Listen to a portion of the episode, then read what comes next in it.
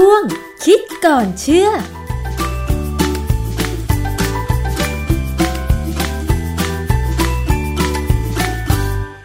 บกันในช่วงคิดก่อนเชื่อกับดรแก้วกังสดานนภัยนักพิษวิทยากับดิฉันชนาทิพไพรพงศ์นะคะ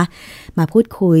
ในเรื่องของงานวิจัยทางด้านวิทยาศาสตร์ เรื่องราวใกล้ตัวค่ะ เรื่องของกัญชากับมะเร็ง คุณผู้ฟังเคย ได้ยินได้ฟังกันมาก็พอสมควรแล้วนะคะ แต่ว่าเราจะมาพูดกันอีกครั้งหนึ่งค่ะ ว่าถ้ามันมีผลบวกก็อาจจะมีในแง่ลบได้เหมือนกัน จริงหรือเปล่า อาจารย์คะ เรื่องนี้เป็นยังไงคะครับคือเรื่องของกัญชากับมะเร็งเนี่ยนะมันเป็นความหวังนะของการบำบัดมะเร็งเนี่ยแต่ว่าก็ยังไม่มีอะไรชัดเจน ผมก็เลยเข้าไปลองดูข้อมูลของสถาบันมะเร็งแห่งชาติของอเมริกานะค่ะที่เขาเรียกว่า National Cancer Institute ก็ได้ข้อมูลคร่าวๆมานะฮะว่าเขาเขาก็รู้กันนะว่ากัญชาเนี่ยมันใช้ในทางการแพทย์เนี่ยมานานเป็นพันๆปีเลยนะฮะเป็นพืชที่สมุสมุนไพรที่มีประวัติ ประวัติที่ใช้ทั้งในจีนมั้งใช้ทั้งในทางด้านอียิปต์ทางอะไรไปไกลกันเลยนะฮะค่ะเพราะฉะนั้นมันก็ไม่น่าประหลาดที่จะมีข้อมูลในของบ้านเราที่บอกว่ามีการเอากัญชามาใช้ในการแพทย์อยู่บ้าง แต่เรื่องของมะเร็งเนี่ย จริง ๆ ยังไม่มีอืนะฮะมเอ่อความจริงเนี่ยไอ้ต้นกัญชากับใบกัญชาเนี่ยในอเมริกานี่ถือว่าเป็นสิ่งผิดกฎหมายนะ ตามตามกฎหมายของรัฐบาลกลางของอเมริกาเลย แต่ว่าบางรัฐเนี่ยสามารถออกกฎหมายยกเว้นได้ใช้ในทางทางการแพทย์ และก็มีไม่กี่รัฐเองที่อนุญาตเพื่อใช้ในทางสันทนาการค่ะนะฮะเพราะฉะนั้นโดยสรุปแล้วเนี่ยยังแทบจะยังไม่มีสัก กี่รัฐหรือกี่ประเทศที่ยอมไม่มีการดูดกัญชาเพื่อสันทนาการ ที่มีแน่ ๆว่าดูดแล้วมีความสุขสันทนาการได้ก็คือเนเธอร์แลนด์นะแต่ก็ต้องไปสูบในในเขาเรียกว่าเป็นเป็นคล้ายๆกับโรงยาฝิ่นบ้านเราสมัยโบราณอะ ค่ะ คือเป็นที่เป็นทาง ไม่ใช่เดินสูบเป็นปุ๋ยๆไม่ได้นะฮะค่ะ แต่ว่าในอเมริกาเนี่ย ร้อยละร้อยทุกสถานสถานศึกษาเนี่ย มันแอบสูบกัญชากันทั้งนั้นเลยเอาเหรอคะเป็นที่รู้ค่ะเป็นที่รู้กัน สมัยผมไปเรียนเมื่อสักสี่สี่สิบปีสาสิบปีที่แล้วเนี่ยนะสามสิบกว่าปีเนี่ย เวลาตอนวันศุกร์เย็นเนี่ยเฮดเรสซิเดนต์หัวหน้าหอเนี่ยเขาก็จะเดินตรวจตาม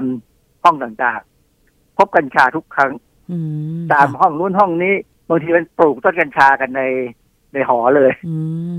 นะอันนี้เป็นของธรรมดาของฝรั่ง นักการเมืองฝรั่งหลายคน ก็มีประวัติสูบกัญชาทั้งนั้นแหละนะฮะแต่ก็สูบเพื่อสันทนาการทีนี้ เอ่อมีเรื่องของไอ้ส่วนประกอบของกัญชาเนี่ย เราก็รู้ดีว่ามันมีสารที่ออกฤทธิ์ต่อระบบประสาทส่วนกลาง แล้วก็ถ้าไปประสาทส่วนกลางก็จะเป็นพวกร่างกายเนี่ยก็จะไปถึงการกระตุ้นระบบภูมิคุ้มกันให้ทำงานดีขึ้นค่ะอันนี้คือความหวังเอ่อเขาหวังว่า ถ้าภูมิคุ้มกันดีขึ้นภูมิคุ้มกันเนี่ยแหละตัวพวกเม็ดเลือดขาวเนี่ยจะไปทำลายเซลล์มะเร็งได้ อันนี้เป็นความหวังที่งานวิจัยมุ่งไปทางด้านนี้นะไม่ใช่มุ่งไปว่า ไม่รู้จะรักษายังไงแล้วก็เอากัญชาเข้าไปเถอะ ได้ลองดีกว่าไม่ได้ลองใช่ไหมซึ่งจริงๆมันไม่ใช่ค่ะเขามีการศึกษาเป็นระบบนะฮะเอ่ออย่างไรก็ตามเนี่ย ตอนนี้เรารู้รู้อยู่ว่าไอสารเคมีใน กัญชาเนี่ยโดยเฉพาะใบกัญชาเนี่ยนะมันช่วยแก้ปัญหาของผลข้างเคียง เกี่ยวกับยาพวกคีโมอะพวกยาฆ่ามะเร็งเนี่ยนะเพราะว่าคนที่เป็นมะเร็งเนี่ยส่วนใหญ่จะกินข้าวไม่ค่อยได้ กินอาหารไม่ค่อยเอาลงมันไม่อร่อยลิ้นมันหมดความความเอ่อการสัมผัสรู้รสค่ะแต่สารที่อยู่ในกัญชาเนี่ยสามารถไปกระตุ้นการรับรสให้ดีขึ้น เพราะฉะนั้นก็อาจจะเจริญอาหาร คือถ้าใครกินข้าวได้กินอาหารได้ดีเนี่ย ระบบภูมิต้านทานจะดีขึ้นทันที เพราะฉะนั้นเนี่ย การที่จะทำให้รอดจากมะเร็งได้ ก็อาจจะมีแนวดังนั้นจะเห็นว่าการใช้กัญชาไอ้บำบัดมะเร็งเนี่ยค่ะมันไม่ใช่ผลทางตรง แต่มักจะเป็นทางอ้อมทีนี้ก็มีงานวิจัยในวารสาร Annals of Internal Medicine เมื่อปี 2018 เนี่ยเขาศึกษาเกี่ยวกับ การสูบกัญชา หรือการใช้กัญชาในบุหรี่ไฟฟ้า แล้วก็การใช้กัญชาในอาหารเลยค่ะ ของคนอเมริกัน ผู้ใหญ่อเมริกันเนี่ยนะเขาบอกว่าหนึ่งในเจ็ดของผู้ใหญ่อเมริกันเนี่ย ใช้กัญชาในทางด้านสันทนาการ การสูบกัญชาเป็นเรื่องธรรมดามากอืมหนึ่งในสิบห้าคนของผู้ใหญ่อเมริกันเนี่ย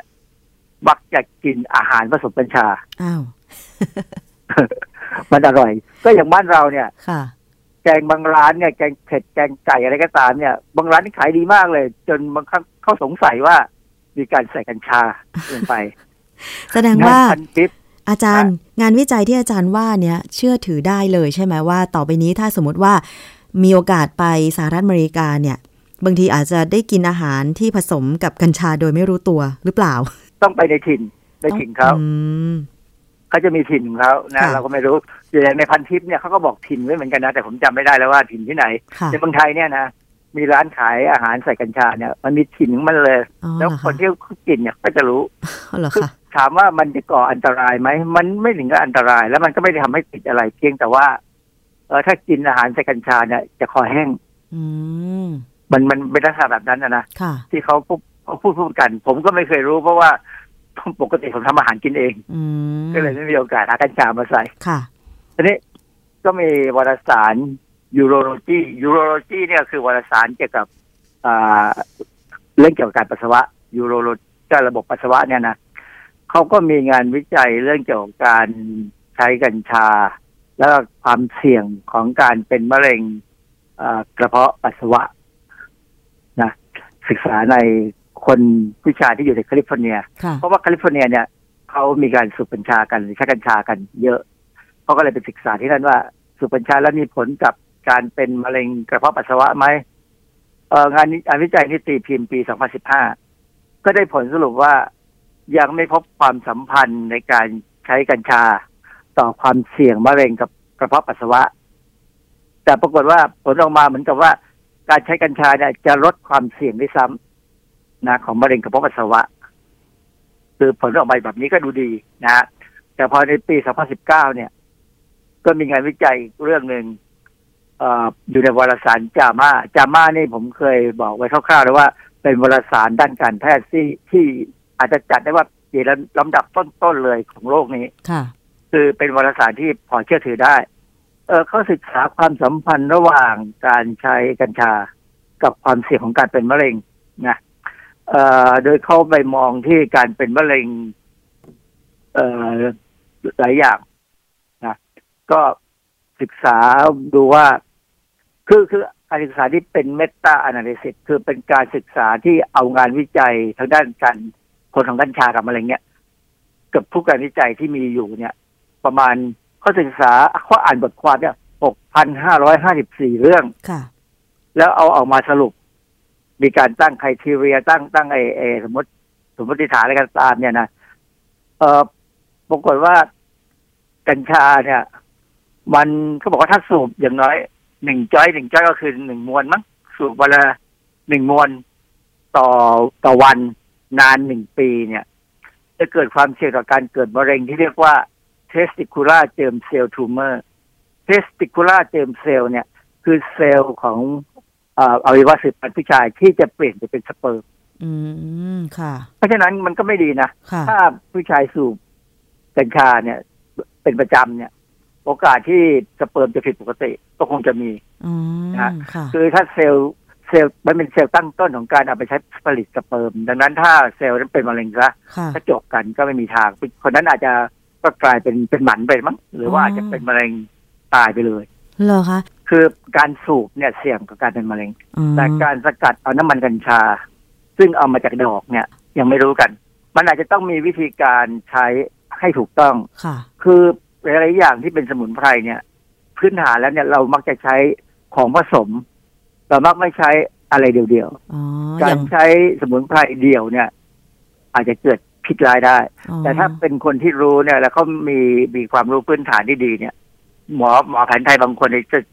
สูตรยาเขาเนี่ยจะเป็นยาตำรับค่ะนะฮะเพราะฉะนั้นผมว่าผมว่าเราอาจจะต้องสืบกันไปสืบกันมาบ้างว่ามันมีสูตรยากัญชาตำรับอะไรไหมที่อย่างน้อยก็บำบัดมะเร็งหรือลดอาการของมะเร็งให้มันอยู่ในสภาพที่อาจจะทำให้ชีวิตยืนยาวออกไปได้อะนะอืมคือคนที่เป็นมะเร็งเนี่ย วิธีไหนก็ได้ขอให้ได้บำบัดเธอะเขาก็ชอบแหละ ค่ะเพราะฉะนั้นผมผมจะไม่พูดว่า ใช้น้ำมันกัญชาแล้วเป็นมะเร็งนะอือฮึแต่งานวิจัยออกมาว่าสูบกัญชา มีความเสี่ยงต่อมะเร็งในผู้ชายเนี่ยก็คือมะเร็งของเซลล์ที่มันจะกลายไปเป็นเซลล์สเปิร์มได้เนี่ย มันจะกลับเป็นมะเร็งได้เองอืมันไม่ไปใช้ไม่ได้ค่ะ ก็คืออันนี้เป็นผลสรุปจากงานวิจัยที่เขาอ่านจากงานวิจัยทั่วโลก 6,000 กว่าชิ้น แล้วสรุปมาเป็นแบบนี้ สูบกัญชา จะส่งผลต่อเซลล์ที่เป็นเซลล์ตั้งต้นไปผลิตสเปิร์ม อันนี้อาจจะมีความเสี่ยงในการเป็นมะเร็งได้ แต่ถ้าเป็นน้ำมันกัญชาที่สกัดมาจากสารในกัญชานั้น ตอนนี้ยังไม่มีผลการศึกษาใช่ไหมคะอาจารย์เรายังไม่รู้อะไรเลย ยังไม่มีงานตีพิมพ์ผมดูพยายามหานะค่ะยังไม่มีงานตีพิมพ์นะแต่ว่าคงมีคนทำอยู่ เพราะว่าอืมเรื่องของการใช้น้ำมันกัญชาเนี่ย มันมันมาหลายสิบปีแล้วค่ะเพียงแต่ว่าบ้านเราเนี่ยเพิ่งจะมาเริ่ม กันแบบเป็นเรื่องเป็นราว อืมค่ะ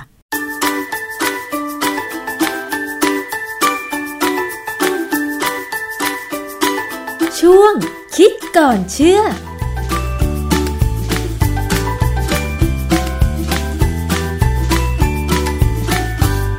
และนั่นก็คือช่วงคิดก่อนเชื่อกับดรแก้วกังสดานนภัยนักพิษวิทยานะคะ ก็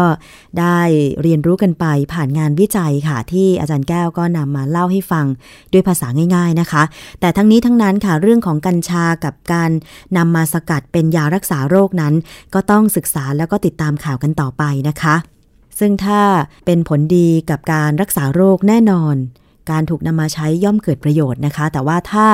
สมมติว่ามันมีการตั้งข้อสังเกตว่ามันอาจจะไม่ได้ผลหรือให้ผลเป็นลบเนี่ยก็ต้องหาทางแก้ไขกันต่อไปนะคะ คุณผู้ฟัง นี่คือช่วงเวลาของรายการภูมิคุ้มกันรายการเพื่อผู้บริโภคค่ะ หมดเวลาแล้วขอบคุณมากเลยสำหรับการติดตามรับฟัง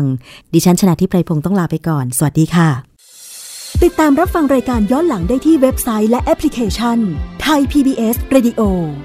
ไทย PBS ดิจิทัล Radio วิทยุข่าวสารสาระ เพื่อสาธารณะและสังคม